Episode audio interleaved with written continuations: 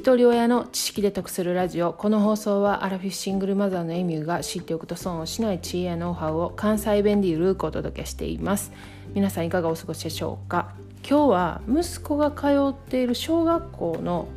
お話なんですけれども学校ではスクールサポートボランティアの登録というのがあります。これは地域や保護者が教育活動を支援する仕組みなんですけれども事業とか委員会とかクラブをサポートするボランティアのことなんですね。で在校生の保護者から募集を募っています。そのボランティアの方は通常担任の先生がする事業に入って子どもたちのサポートをするんですね。で先日息子が学校から帰ってきて「ママ今日担任の先生とサポートの先生が喧嘩してた」って言うんですね。で子供の言うことやからねそのさ喧嘩してたっていうでもどの程度の喧嘩か分からへんから「えー、なんで喧嘩してたん?」って言ったらパソコンの授業やったらしくてなんかお友達がその授業で YouTube を見てたらしいんですよね。で担任の先生がそのサポーターの先生にあのちょっと注意して見といてくださいって言ったらしいんですねそしたらそのサポーターの先生がお前が見とけや」って言ったらしいんですよね。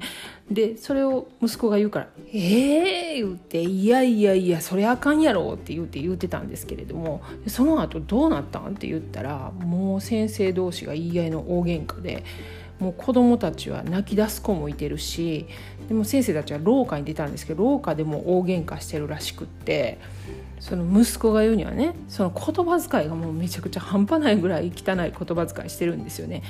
それさすがにちょっと子供らの前であかんのんちゃうんと思ったんですけどいやなんか学校から連絡あるんかなとか思ってたんですが、まあ、その後連絡もなくってで次の日また息子学校から帰ってきて「先生なんか言ってた?」って言ったら「いやなんか昨日はごめんね」みたいな感じで言ってたって言って。でまあ、他人の先生女の先生なんですよねでそのサポーターの先生男の先生らしくって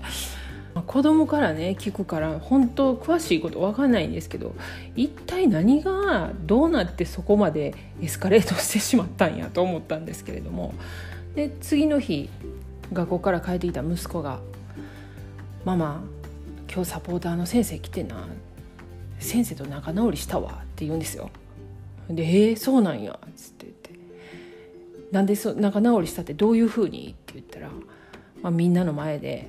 握手してた。っつって「あそう。よかったね」っつって言ったら「絶対あかんやん」って言って「えなんであかんの?」って言って言うたら「めっちゃ長い間握手しとってんで」って言うから「いやまあ仲直りしたからええんちゃうの?」っつって言ったら「あかんやんコロナやのにそんな長い間握手したら」って言って。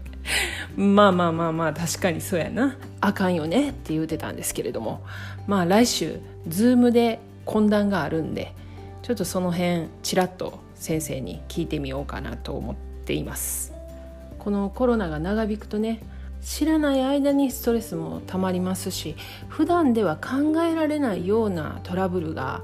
あの発生してると思います。私たち親ができることっていうのは本当にその家家庭を安全基地として子どもたちが安心して過ごせる場を確保するっていうこと。あとはよく食べてよく寝てよく笑う。もうこれ基本ですよね、